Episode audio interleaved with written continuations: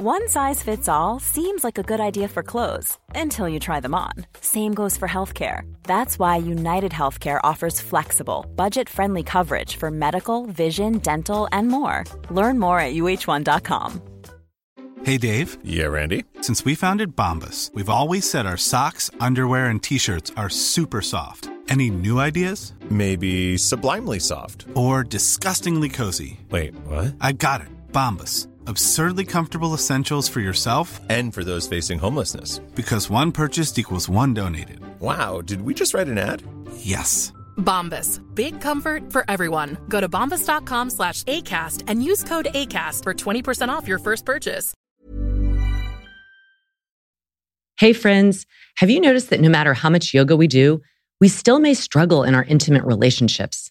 Yoga can and does help, but at a certain point, you need more relational practices and support from trusted allies.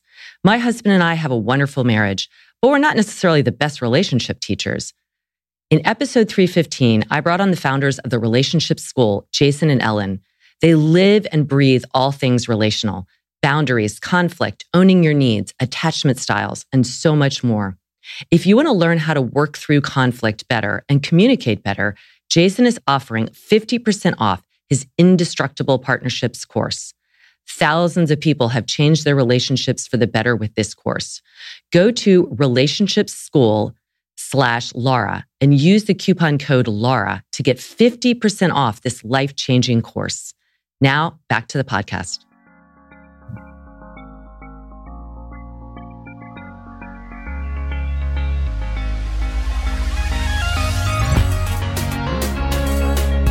Welcome to Friday with Friends. Today I have the incredible and talented Holderness family. Penn and Kim Holderness have been on social media now for a few years and really just exploded into this virtual platform because of their talent. They've made it as influencers now and are doing this full time. They've written a new book called Everyone Fights. We talk about all this on the podcast today and more. I hope you enjoy this wonderful couple. Welcome to Friday with Friends. I have a very old friend and a rather new friend on with me today, the lovely Holdernesses, Kim and Penn. I'm so excited to have you guys on here today. Thanks for having us. It's really good to see your face again, Laura. It has been a long time. It's been a long time. Yes. Penn and I have known each other for many years, but have not seen each other for a long time. Um, but it's always lovely when you have these old ties because there's time can pass, but there's just this solid sense of comfort. And I just really feel that with you and your whole family. And by extension, with you, Kim. Oh, thank you. I first want to just say thank you to you all. You are just a breath of fresh air. It's like no matter what you're doing, posting, singing about, I think it just brings such levity into the world. And so, first of all, huge thank you for that. I know that there's many reasons you're doing the things you are, but I think that is coming from your heart that you want to bring some more joy and lightness and laughter into the world. But before you start with all the goodness you provide with your work and life, I want to backtrack a little bit because we're both entrepreneurs. And looking back 25 years ago when I started uh, my professional life, quote unquote, I would never have thought that I would be where I am today. I was much more on a linear track. And I have a feeling you guys would say the same thing. So I'd like to first start by going back to your early years and what you thought you would be doing at this point in your life. And you both can answer that. Well, let's see. I think when I got out of college, I was fairly clueless. That's, I think, one of the drawbacks of a liberal arts education where you think you're going to go pre law and then you find out that you have raging ADHD and you don't want to read 700 books. There, there was a period where I wanted to follow in my dad's footsteps. I visited a couple of seminaries. My dad was a preacher. My dad was Laura's preacher. And I knew that I wanted to do something in front of people. I thought that was a gift that I had. And kind of quickly moved over to doing some stuff in journalism. And at that point, my I was able to set a goal, like where I would love to be a network journalist. I would I'd love to be able to tell stories for, you know, lots of people. That was probably the goal that I had for the longest portion of my life. This thing that we do now did not exist any sort of job as an influencer having your own platform did not exist. So there was no way we could have possibly guessed this is what we were going to do. When it revealed itself through strange circumstances, including just kind of a video that we put out that was meant to be for our family and friends that took kind of a viral turn. And we realized after a little bit too late, almost two years after the video came out, that we could do this as our only source of income for a living. Uh, I immediately knew that this is this was the best possible path I could have taken because it was something it was something that I could do with my family, with my wife, and with me being more of myself than I could possibly be. But there's I mean, I didn't see that coming five years ago, Laura. I still, even after we put our video out, I, I didn't see it coming. It took a long time for us to mm-hmm. figure it out. We're not fast learners. No. I would say my first day of the University of Florida Journalism School, because I always knew I want, I thought I wanted to be a newspaper journalist. And then somebody said, Oh, you have a cool voice. You should be on TV. And then my first day of journalism school, the professor told us, our, our auditorium classroom, the job you will have in 10 years does not exist yet. Wow. The job you will have in 20 years won't exist. He was just basically preparing. He, and it was so funny. He's like, you know, you're going to be able to tell a story from your a backpack. Meaning, I was like, how would they do that? How can you fit a satellite? Like that's how long ago it was. I always wanted to be a. I loved. I did hard news. Um, you know, and I it was fine but my anxiety like every time i went to a car accident and saw dead bodies or anything or i was on the scene of a shooting like i couldn't sleep for a week so i knew i wanted to do something a little softer so i wanted to do more feature stories that doesn't really exist so again like penn said we put out these goofy videos it didn't even occur to us that this is like something we could produce and we could do although other people were doing it we just I think we just wanted the income of, you know, running like we thought we were supposed to be in a marketing firm. You thought we were supposed to do this. Um, and we also didn't think that people would want to keep watching us. Right, right, yeah. right. We didn't think people would keep one and and that also may still happen. Oh, yeah. So, and I think as an entrepreneur, I think the hardest part has been making those decisions and not having a boss to tell you what to do. So that's been that's I think been the hardest part of like inventing it as we go because there was no business plan. This was never part of the business plan. We didn't have one. And I'm fascinated because I, my path is very similar in in the sense that I didn't have a business plan. I love I got the chills about what your professor said that yeah. you don't like cuz I think that still exists now and it's probably even happening at a more hyper speed. Mm-hmm. Things are changing and people like us are more adaptable because we're more comfortable with the unknown. Mm-hmm. I would never have been that comfortable 25 years ago. When I left my very safe job, it was because my husband is, was an actor and he was very used to the kind of up and downs like you don't have a job that's fine you do something and we decided to bike cross country. And to do that, it was three months. I had to quit my job. And I was pretty high up in the physical therapy world.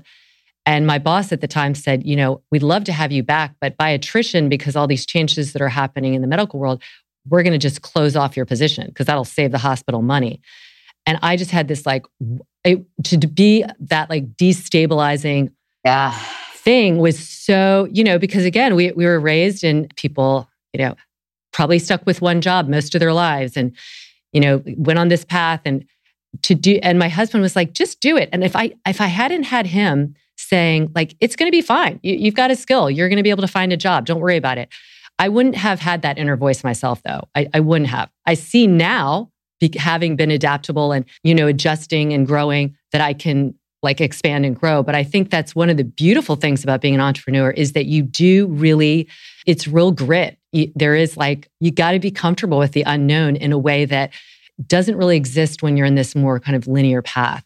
We had two months of savings. Yeah. When when he quit his job. So and also I want to say and I, children. Yeah. and children. I, I, think that if people were to take a snapshot at our lives, and particularly from the videos, and they see that I'm a little bit crazy and off the cuff and ADHD ish, they probably would have guessed that I would have been the person who said, let's take the jump.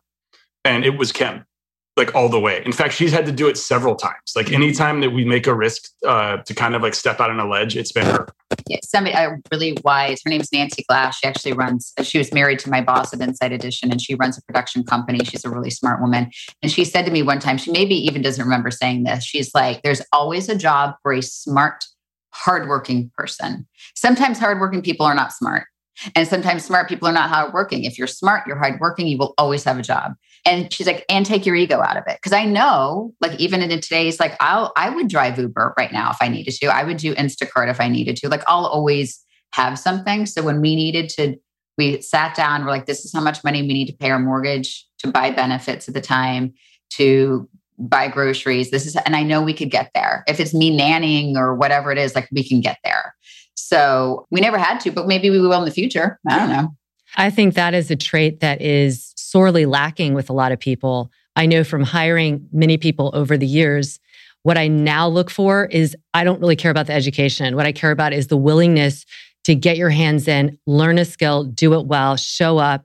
And that is, like you said, you will always, if you're willing and you have the skill set of determination and uh, just that scrappiness. Like I've had people that had no degrees who were way better workers.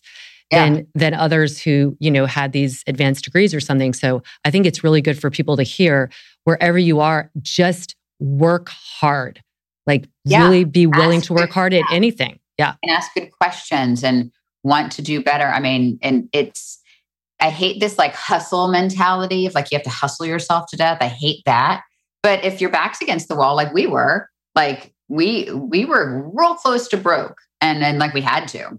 So yeah. Yeah, it's like knowing how to shift gears when you need to. You don't always have to stay at that high gear, but you might have to sometimes. Yeah. So going back to that launching point, I know it's the pajama video because I remember when it came out, several of my friends had tagged me on it. And then several of our mutual friends had tagged me. And I was like, look at them. They're so, this was so fun and so creative. But for those of us who are not, don't really understand the metrics of views and going viral, what is it about a viral video that gives you the financial freedom and creative freedom, perhaps to be able to do that more as a full time gig? Yeah, the early answer to that is nothing. So we didn't know that we were supposed to press a monetization button on yeah. our video until it was well over 50% of its view volume we didn't think that we would be allowed to because we were using a you know we were using a parody of someone else's music it wasn't really technically our ip we didn't know anything so that first video did very little directly to put money in our pockets what it did do was it, it was a period of time where mainstream production companies were looking for digital producers to integrate into their into their stuff so we got we got an agent we got access to like brands who wanted to do deals with us moving forward. But what you're supposed to do, as soon as you have a viral video, is make another video. It doesn't have to be viral, and another and another and another, and build up a subscriber base. That's like the that's where the money comes from because you have a baseline for your worst video is going to get this many views and this many ads on either YouTube or Facebook. We should have done that on day one. Oh my gosh. And we didn't. Yeah, like, no, it yeah. took it because we were so programmed to be like, well, that was fun, yeah. but now we need to go shoot a car commercial. Now, you know, like uh, behind the camera. Now we need to go shoot. We need to go real, direct something. Direct, like else. a real yeah. estate video and do social media for somebody else. So we we we did put out videos very sporadically, kind of for fun. We didn't get any of that, but we it, were yeah. huge perfectionists about them too. Like we yeah, took, we needed. It, it was very precious. It was yeah. very precious, and so there's so much I would have done differently, and we could have really, I think, grown a much more substantial platform. But whatever.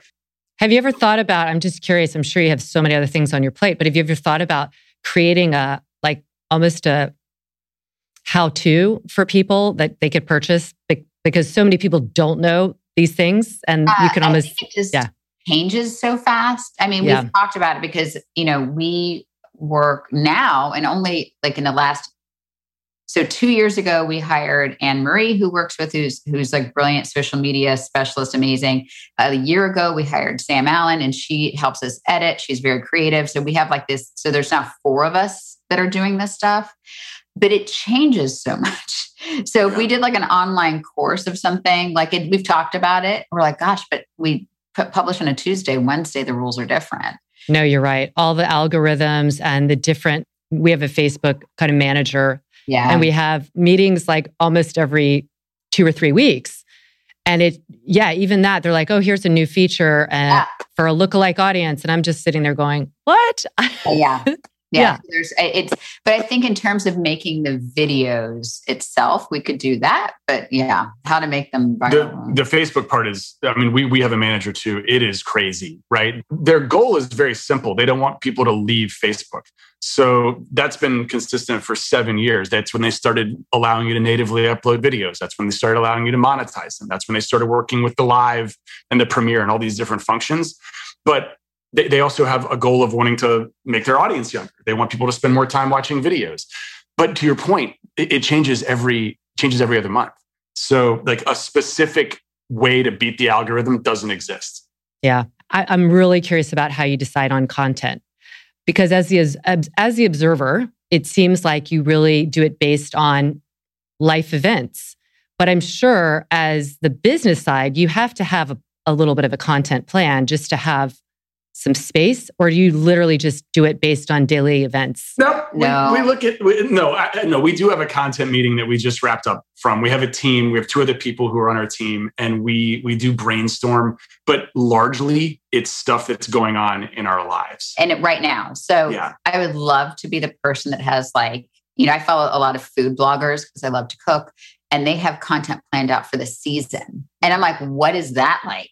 So we just had our content meeting and we we came up with two videos that we'll shoot tomorrow that will go out. I gotta week. go. Yeah, I'm gonna go write them when we're done. Yeah, so they'll podcast. go out. Like we'll shoot it on Tuesday, publish one of them on Wednesday, one of them on Friday, and that's where the local news comes in. Like we can just like think of it, write it, shoot it, and we're not. They're not are they the most beautifully shot videos? No. Some stuff is out of focus. Like honestly, the, the super overproduced stuff doesn't always do as well. No, I agree. I think it's like exactly like just doing it in a kind of more normal. And that's kind of how all of the social media platforms are.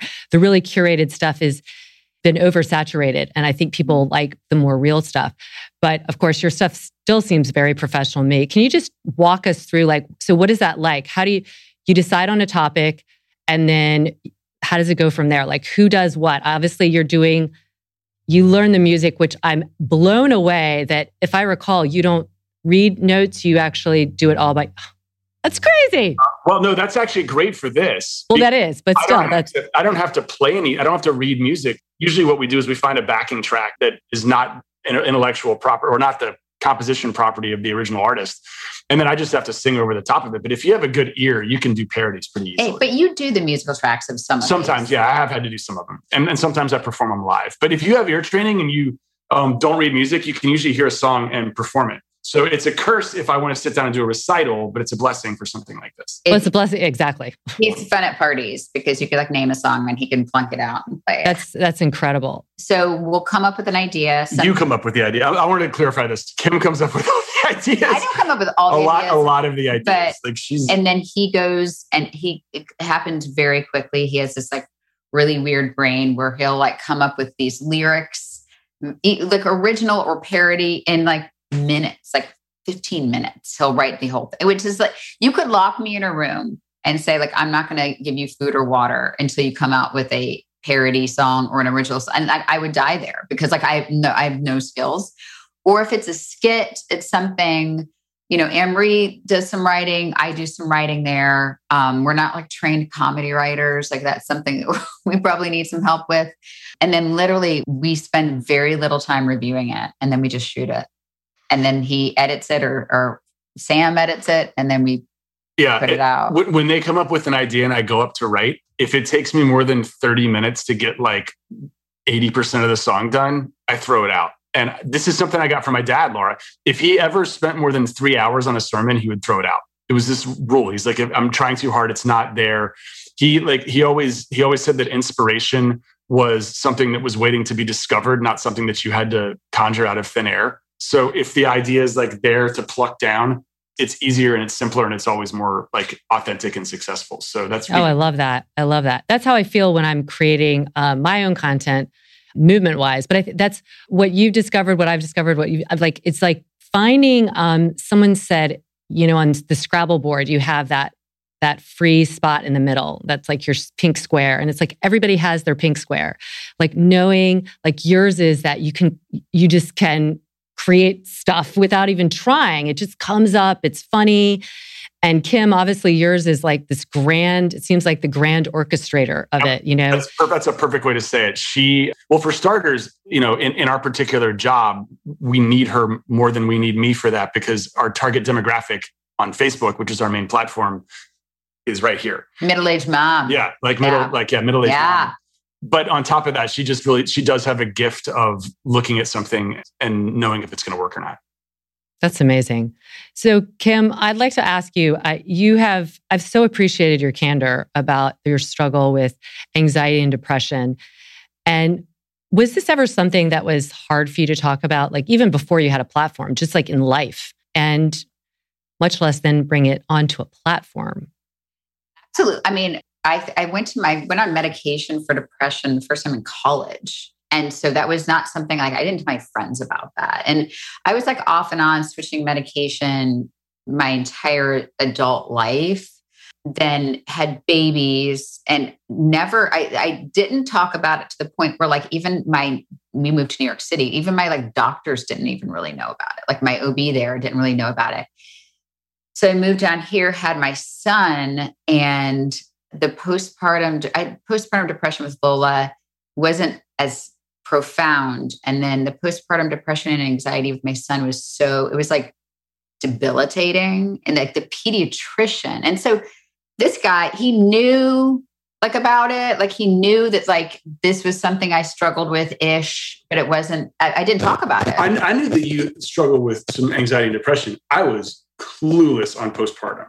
Yeah. And, it, it and, was, and like, it was one of those things where, you know, they tell the dads to be on the lookout. He was on the lookout, but he didn't know what even it looked like but so I remember like the pediatrician like taking my son out of my arms. He's like, "You need help. You need," and so so that, and then I could talk to him about. It. I'm like, I think that's what I'm going through right now. Like I wouldn't. And what I'm sorry, what was it a, that the pediatrician saw? Like obviously, maybe the way you looked, but was like I was late for the appointment because I didn't want to drive. I was afraid that like if we drove there, like, I'm gonna try not to get upset but like I was scared to be on the road. I was afraid, like I was afraid to walk down the stairs holding him and I was afraid to like drive because like there'd be trucks on the road that wouldn't see us, and I had a small car, and I was late because I was like I couldn't even get out of the house.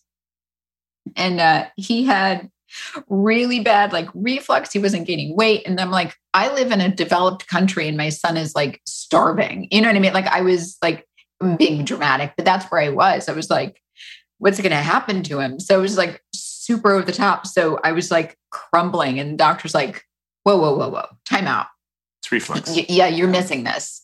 We have medicines for the baby. We have medicines for you. Here's who you're going to talk to.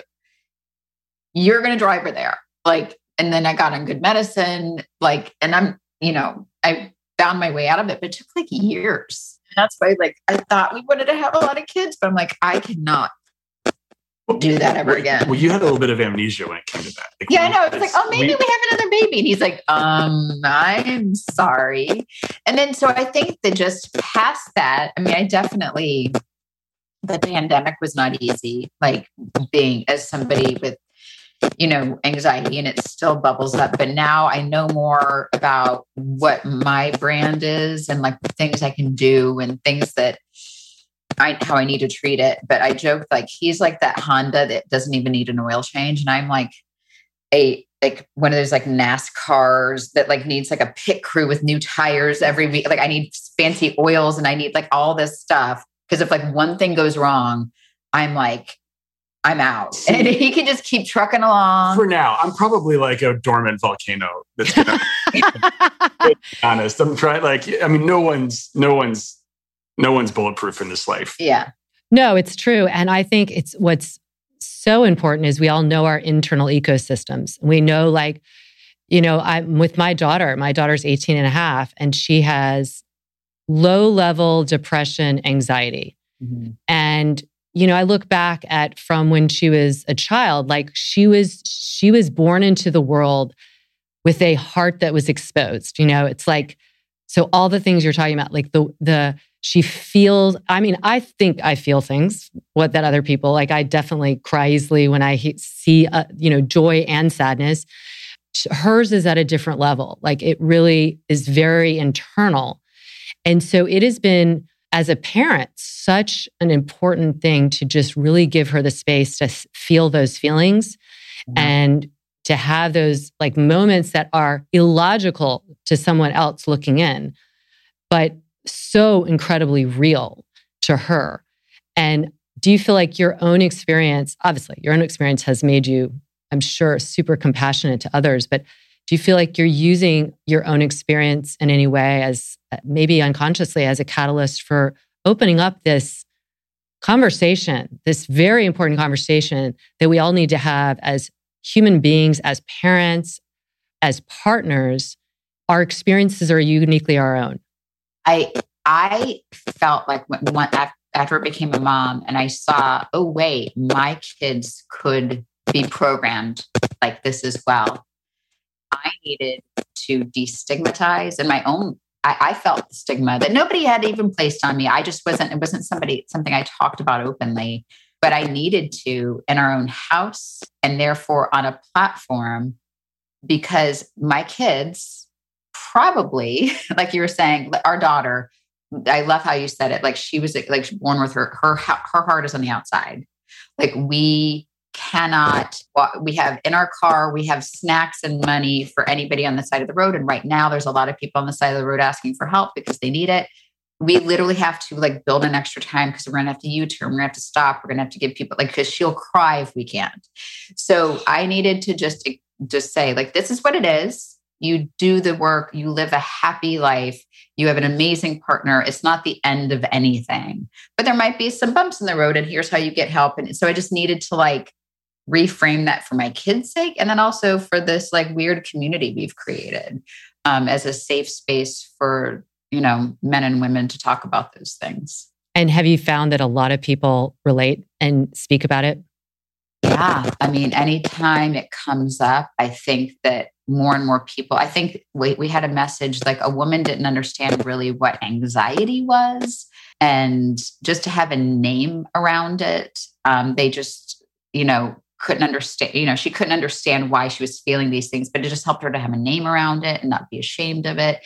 So stuff like that has, I, I think, I mean, I'm, I'm hoping that it can help people. I'm sure it has because when you have a, a high visibility and you're having this wonderful life, you know, again, what people see, mm-hmm. and then you're like just opening a little bit of the door and saying, hey, it looks like everything's hunky dory, but I struggle and I struggle and I struggle despite the fact that I have this stuff going on and a wonderful husband and great kids and yeah. you know this wonderful I think it's so it's like it's almost like ah, everybody can exhale because it's like okay the standard isn't that you have to have your shit together all the time and one of my friends who is a therapist for eating disorders she we've done some classes together at the studio and what she has said, which I just love, is that you, when you are suffering from something that's internal, you are not that thing.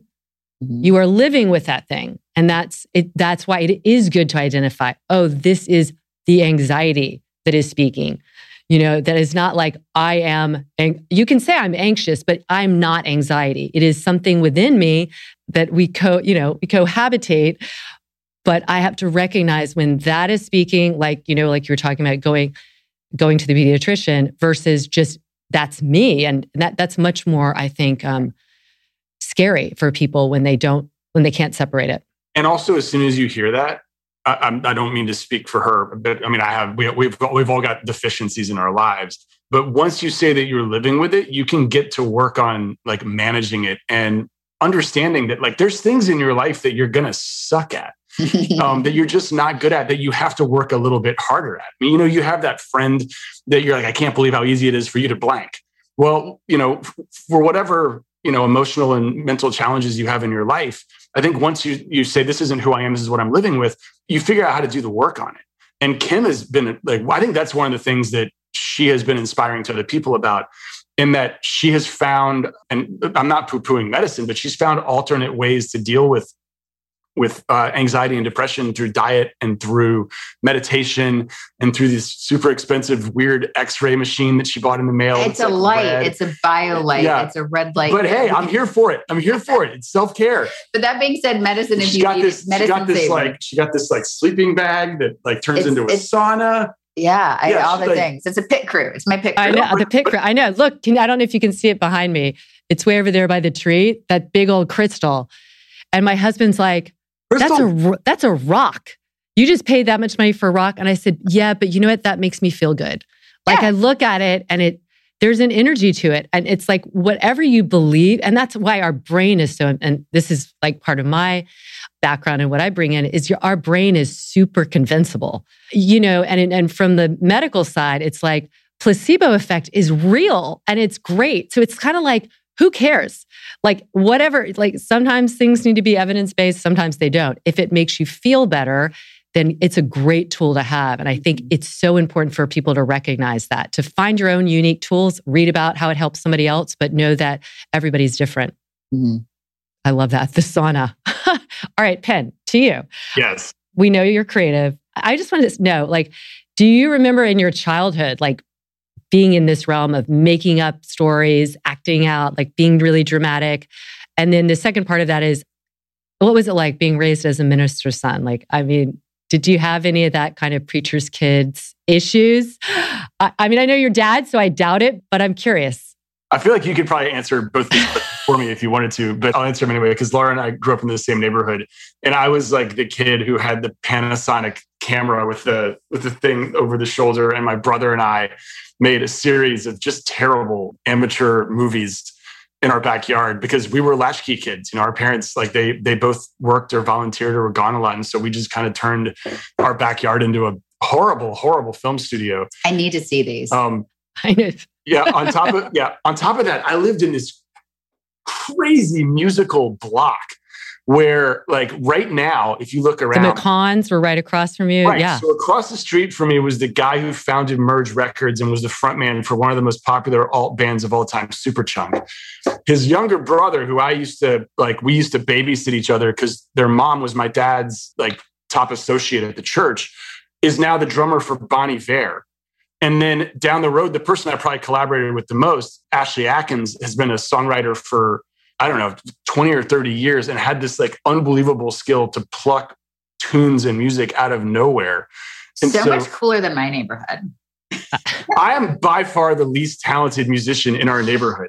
Um, so like that's like I definitely have like a little bit of imposter syndrome.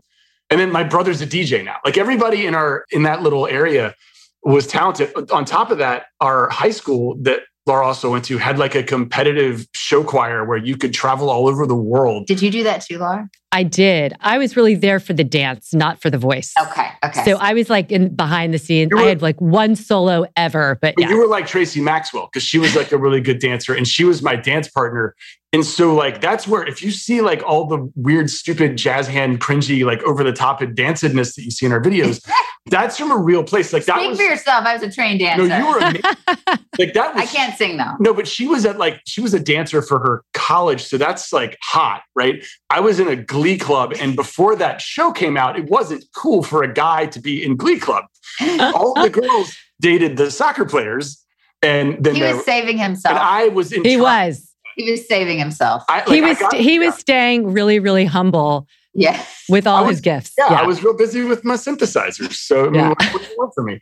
That was my musical background, and it you know, unfortunately, after college, uh, when I got into journalism, it kind of went away. And I was so thrilled when I found out there was a way to kind of bring it back semi professionally, which is. Oh my God, I just had a flashback. So, Kim, we had the, the leader of the chorus was her name, Tiny, probably like 4'11, Mrs. McKeever.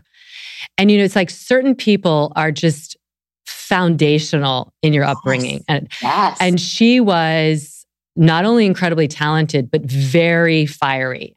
Mm-hmm. And it's like she was like 4'11. And when if we were not be fiery when you're 4'11. When we were not performing, she would bang on the piano, race up the stage. Kelly and I would crack up because she was just tiny little like almost the weeble wobble, like, like just run up, start screaming at us. And we were just like, you know, I don't think she could have done that in this day, but it had an impact because it was like she held the bar up here. And if you were effing around, it was like, ah. watch out. But did you have that opinion about her? Bless her heart. Oh, Love yeah. that energy. Oh, yeah. And she left after my sophomore year. And then Scott Hill, who was the middle school one, but they were both fiery, like in their own. Oh, yeah. Oh yeah. Um, and they would bring in these like professional liaisons to help do these musicals and the musicals were a big deal. And I like definitely like I watch Dance Moms with my daughter now, and I'm old like, episodes. Yeah, and I'm I tell her I'm like this.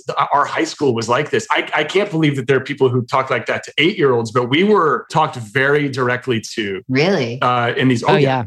Oh, yeah. they would. I mean, Scott Hill was very meek, but yeah. I remember like I was talking to Kelly one time, we were like whispering, and she just slammed on the piano. It's funny how these so many things you And that forget. would not happen right now. Oh, and screamed at us like, "You No. think you're so important talking back there?" I mean, uh, and we were like, "Mm."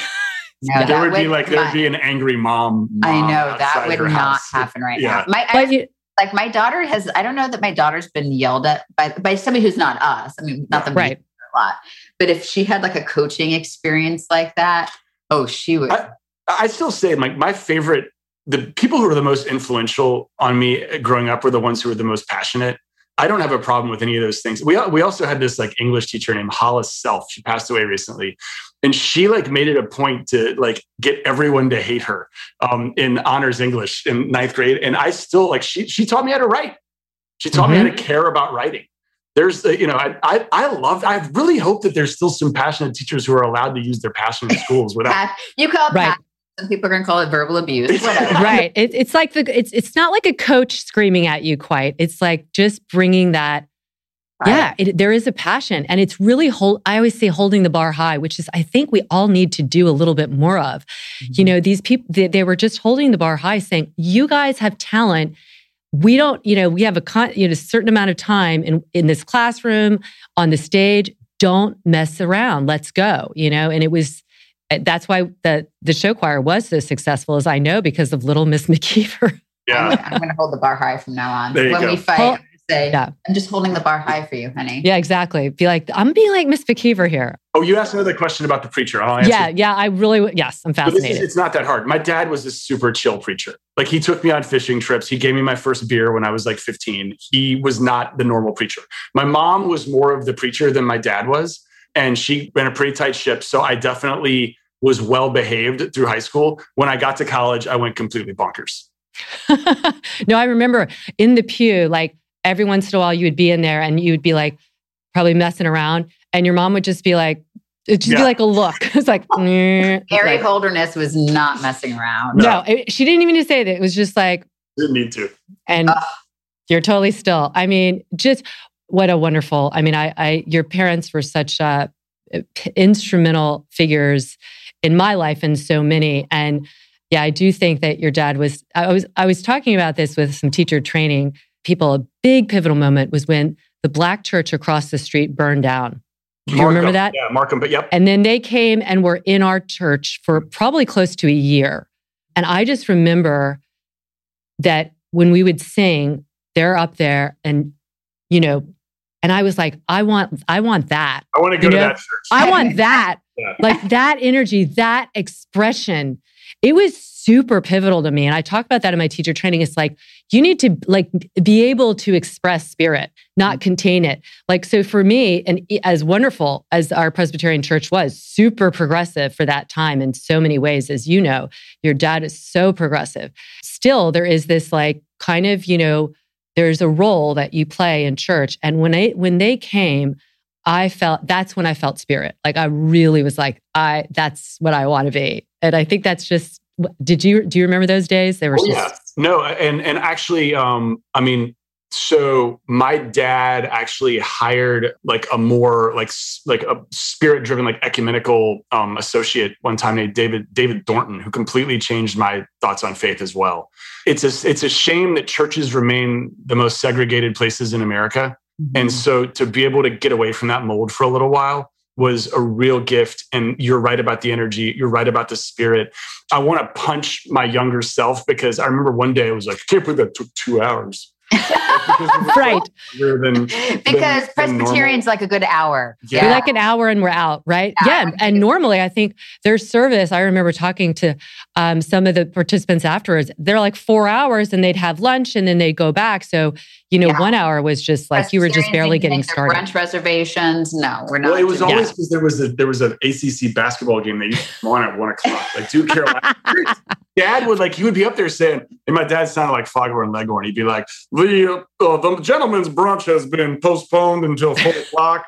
There is a Duke Carolina game at one o'clock." And we had prior we have our priorities right so in other words it was a really wonderful experience being a preacher's kid i don't think there was Yeah, necessarily we had- we any had good parents. Yeah. yeah do you think it prepared you in any way for this visual virtual world Like, kind of because, you know, when you walk in, you are the son of the main guy up there. You know what? I, I think that's, I never have thought about it that way. But when you grow up in a church community, there's a lot of eyes on you. Mm-hmm. And there's a responsibility to carry yourself in a certain way. And you learn that at a very young age. I think the thing that prepared me the most was my father's constant insistence that we needed to be ourselves, mm. which I don't know how much that has to do with church, but I guess it does in a little, in, in, in some ways. Definitely my, like my background of being around musicians growing up made a big difference. Being in a city, man, Durham is an amazing musical city. There's a lot of great people who've come out of there. And also like having a, a mother who, who taught me, basically taught me through ear how to play a bunch of different instruments. Those all made a big difference. And then the performance side of it really came from probably partially seeing my dad and the ease with which he delivered things. And also just, I mean, the unbelievable arts program that they had in Durham Public Schools. Mm-hmm. Yeah. So, Kim, I've got a question for you because I feel like when I was listening to the way you both respond to likes, dislikes, I loved how when when you hit 25 million views or something like that, Penn is up here like, "Wow, high five, want to go like run around the block." And you were shrinking back with that. And I can appreciate both of those. I really can appreciate the like celebration, but like you, unfortunately, I'm a people pleaser. And, and that one out of a hundred comments that would be snarky or, or just not as kind would bother me as well. So, how do you manage that desire to elevate your platform and have more visibility with the knowledge that in doing so, you are potentially opening up yourself and even your family to criticism? It's so hard because the goals we have and things we want to accomplish you need a bigger platform and you need the evidence of an engaged community because there's so many amazing things that come out of having this really engaged community. But with that please know that i hate being on camera. I would rather be behind the camera. I'd rather be the person writing it and I wish I could say it doesn't matter what people think of me, but it totally does. Especially when they're wrong. Like if they think like, oh, like there, there's comments I laugh at. They're like, oh, she's getting older, she's gained weight. Like that I laugh at. I don't care.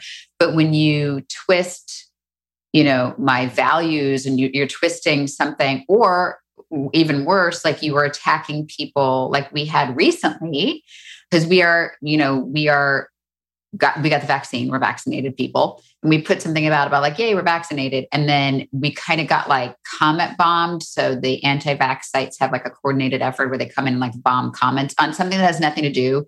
And they'll attack other people on the platform. I'm like no these are guests in my house. You've come now into my house and you're spitting on my guests. So like that i was like i'd spend like eight hours like blocking and reporting people. And he's like what? The video did great. I'm like oh my god so it is a battle, and it's one that if I want to stay engaged and do this job, I have to put up with. It just comes with it. But I would prefer not to. Like, I really want to go. I talk about our retirement. I want to get like an electric bike. We're getting, we're getting one of those next. I know for our anniversary about electric bikes, and I want to play pickleball. I don't currently play pickleball, and I just want to drink margaritas, and then like be on the internet if we want to be on the internet and not be if we don't want to. So it's something that he it does a beautiful job blocking out. I struggle. I struggle. Yeah, I think that's honest. And I think it's it's almost like you have to swallow the pill of reality that when you are on online in any way that it is it's exposing to all sorts of people who have again, most of the experiences I'm sure are wonderful. They are. But it's like are. you again, it, it, like you put something that has any divisiveness to it, and um, that can you know open you up to the crazies, yeah. or, or, you know, or just yeah. even people that don't agree with you, and that's like that's kind of hard. But yeah, I think it is. It's like you have to kind of take that pill and then recognize that most of the environment is really wonderful. I, I don't see that, but yes, 99% of the environment Eh, is wonderful and supportive and so supportive. And then the 1% is like, you know, oh, I don't like the way, I don't like the sound of her voice. I'm like, oh, what? like, you know? Yeah, you're like, what? I, I know. I well, that you can't even like wrap your head around. It's not like I have a great voice. What are you talking about? I, it's just. I, I don't actually love the sound of my voice. So I'm like, you've taken the thing that I was teased at about when I was a child, and now you're, you know, I'm like, oh my God, they're right. I do. Yeah. no, you have an amazing voice, Kim. Let me tell you. Okay. Well, you do. So don't listen to them. That's where you just have to laugh. All right. Let's uh, now dive into this new baby of yours, mm-hmm. uh, your book, which congratulations. Writing a book. I'm in the process of writing one, as I've said for the past five years. and, you know, it's just, uh, it's not on my top priority, but I do for the community that I have. I, I know that it would be a really, really helpful thing but it's um, time consuming and all of that. So, your book, Everybody Fights, great title. As I said, my husband and I were listening to the audiobook and, and just, I love that you were upfront that you're not psychologist or family therapist, but that you've done your due diligence in your own therapy and advice application. And I think in a way that, you know, living with one person for an extended period of time, like a marriage, is when you have so many things that are different is both challenging but also exciting because it's not like you're living with yourself. There's a novelty to that because it's like, wow, I just don't understand that person at all. And isn't it kind of, it's new. It's almost refreshing because you're never going to actually get inside their their brain or their their understanding. So what was the hardest thing about writing this book together? I'll start off with the hardest thing. Uh, writing the book together. Writing the book together was challenging. I mean, we knew we were doing a, a, book about fights, but when we started writing the book, we hadn't really resolved all of the fights yet. We just knew that they were fights. Some of them were, I mean, all of them looking back on them have a little bit of humor to them. Most of them do. And I think that's one of the reasons that the book is, I think, going to work for us because we are a comedy forward family but we hadn't we hadn't resolved everything so we kept fighting while we were writing the book yes i will say I will agree with you. That was the hardest part of it. And, and, writing a book is, it took us three years. And I think also finding the time for that. I really did envision, you know, when we were writing a book, that it would be us, you know, tucked away in a log cabin in the mountains with like a stream and a cardigan and, you know, very just isolated. And that's not real life. Yeah. And we would set time in our days, but then the phone would ding and this. So it was, the actual writing process, I, I, did enjoy it. I went once you were like in the flow, like once you find your flow, I really enjoyed it, but it was tough yeah. to get there. There was a hill that we got over at one point where uh, the counseling we were getting and the tools that we were learning actually helped us finish it. And we started like getting closer together. Like there was a valley, and then all of a sudden, you know, it, it's been, I think it's still been uphill ever since then because we cannot fix these fights by ourselves um, this like, is so important for everybody to hear. I, I think it's so important. Yeah.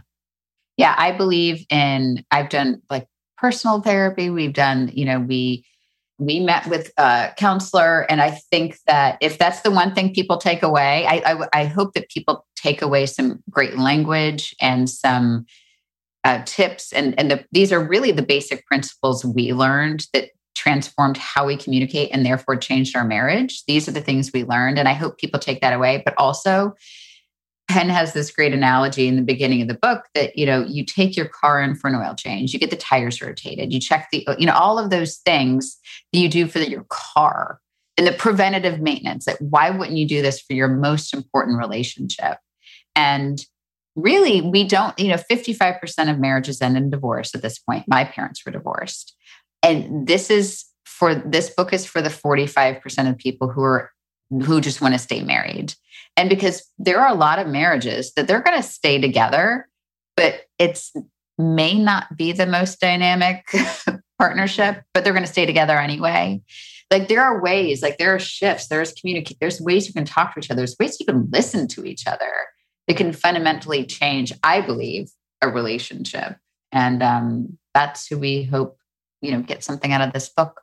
I totally agree. I um i was thinking of this i have cousins on the west coast and they're on their they've all been married three times.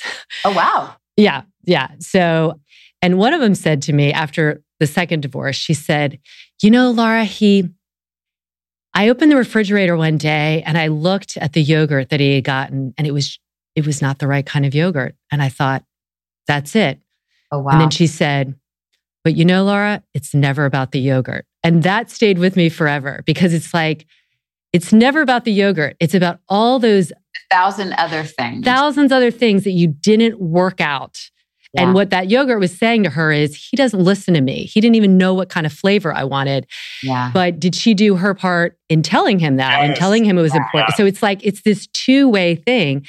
And, and she recognized that, but I loved that. So it's like, it's never about the yogurt. Like, Not remember the little, because it's the little things that we fight about typically. It's death by a thousand cuts, right? And I think that so in my parents' marriage, the issue they they went through five marriage counselors. They super tried. They were fundamentally mismatched. They got married super young, and there was just like a fundamental issue. So it was yogurt every day. It was like those things every day but I, I do believe there are there was this comedian we quote he said no good marriage ever ends in divorce. I don't know i mean because we've never called a divorce attorney. I don't know if there were like did so did your cousins ever walk down the aisle thinking oh this may not work out and if so i'll just get a divorce? I don't think so right? No. they never went down the aisle thinking this may not work out.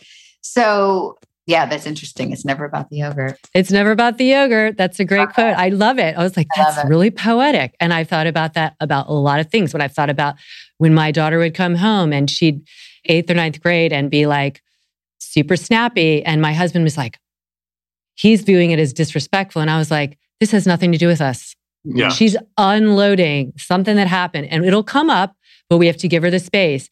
And, you know, that's where the parenting comes in too, because your own view and your own interpretation of what's happening. I think kids make parenting, I mean, make marriage more challenging. They because, do. Yeah. They, they do because uh, every relationship is. you know, it, it's a push pull. Uh, there, it's I think they, it's called systems theory, where it's a push pull between what your partner wants and can make them happy with with what you want that makes you happy. And if you add people who have like actual adult hormones and feelings to that, it immediately complicates it. I feel like I've gotten better, and you have, I think you have too, at parenting after doing therapy and counseling with each other. Mm-hmm. Because like when Lola comes in and says those same things, and Kim's better at this than I am, but I watched her do it last week. Instead of me trying to fix it, Kim's like, hang on a second. She goes, honey, I'm sorry, that really sucks. I'm yeah. sorry. I'm, I'm sorry that, that's, that's really hard. That's really hard. And just lays out. I love that, Kim. That is the best piece of advice that I've not always done well because I have, it's not like I want to, I, I start shaping it into like, well, you know, you got to imagine that that person's really hurt, you know? Yeah. And, and Olivia said to me one time, Mom, I don't need your yoga talk. And I was like, oh. okay. Every, ever since she said that, that just, somehow that hit me right there. I was like, you know what? I'm trying to make this into some kind of lesson or some kind of like look at the other person. And sometimes it's like, no, that sucks. That happened. Really, I'm really, really sorry that happened. And really after, yeah, after that, I just was like, every time those words were coming up, I'd like shut it down. And then we did, we definitely use some, you know, we talk about this book. There's a lot of magic words that our counselor taught us, like just to you know, to get more out of the conversation, to be better listeners. And a lot of them, like Jedi mind tricks, to be used on our kids, which is like, tell me more. Mm-hmm. Tell me more about that. I hear you. I hear you. I, yeah. And it's like, so what I hear you say, what I'm hearing you say is you feel real. And, and so, and keeping the I feel statement, the like, I feel, and we were trying to teach our kids the I feel statements, and they're like, I feel like he should have done this. I'm like, no, no, no, no, no it's like making it three words. Like I feel lonely. I feel sad. I feel angry. Like just trying to keep those. And that's so that marriage work definitely changed the parenting. I could not agree more. So everyone go out and buy this book because it's going to help you as an individual. Because the bottom line is you're going to be partnering up with someone. You might not get married. You might be having a roommate. Like we all need to learn more about ourselves to be better in a in any kind of dynamic, whether it's a partnership, a family, work. I mean, these things really do trickle out to every walk of life because we're not living in an isolated bubble. So the way that you guys speak, the what I've read so far, I can't wait to finish it, is just amazing. So where can people find this book? Oh, thank you for asking. So if you Google the Holderness family, that's a good start. It'll be on our website, theholdernessfamily.com. It's everybodyfightsbook.com if you want to go there, or just anywhere you buy books, you can uh, you can search Holderness Family. Yeah, it's uh, like Amazon, Costco, yeah. Barnes and Noble, uh, independent bookstores, some of yeah. those too. So. But if you don't remember our name, then everybody fights. One of those two things, it'll pop up. Holderness, Holderness, Holderness. All right. Let's just end by saying it's hard to end because I would love to talk to you guys more. But where do you, Kim kind of referenced it a little bit. Where do you guys see yourself in 10 years? Like your kids are going to be kind of going to college or out of college at that point. Where do y'all see yourself? Kim loves to ask that question, and I'm trying to get better at. He hates I, it. I used to get offended by it. I thought that it meant, wait, are you not happy right now? Like that was, I, I used to have like take umbrage to that. But now we're talking about the kids being out of, out of school. So I'm starting to like talking about that. um, I think I have visions of, so our kids will be in college. So we'll be less, I love the city we live in, but I want to be near a beach, probably working, writing, creating something. But I definitely want to be on a, an electric bike playing pickleball with a margarita in one hand. I don't know what pickleball involves, but I feel like you could hold a margarita in a hand. Sure. Right? Yeah. Maybe like it sounds top. like it. It no, sounds like it. It's like it's a smaller racket. It's a smaller so racket. So maybe it's yeah. like a sippy cup of margarita. So just I think we're in that stage of parenting right now where we're we're like youth sports dominate the weekend. So yeah. I'm, I'm excited to like I don't know, just I do yoga and drink margaritas. There's a lot of drinks. That sounds that sounds, that sounds great. I I want to I want to drink some margaritas with you. I, I, don't even drink that much, which is really funny. What well, about you? That all sounds great. I think minus the yoga, I'm not as bendy as Laura. So I don't know. That's, that's, why you need to do it. No, I, I have too many ligaments that are they just they're done. Like too I, many when ligaments. I, when I go to the doctor now, they're not like, oh, well, here's what you should do. They're like, yeah, that's going to be like that for the rest of your life. I'm sorry. No, I like I imagine myself being in fairly good shape, taking care of myself. I'd like to be by an ocean. I think that our our um our workflow will probably be a little different because I don't think we can sustain this for 10 more years. It's yeah. a lot of work. But uh, but I'm looking forward to um, some time with just the two of us again. That's amazing. Well, you both are just truly gems in this world. I mean this. You have such talent and heart and I'm just so happy for all that you've accomplished and that you will continue to. And just good luck with this book let's stay in touch. Lots of love to you. Thank you so much. Thank you. It was thank nice you. to meet you after hearing so much about you. Yeah, thank you. And to all of you listening, as always, I'm pulling for you.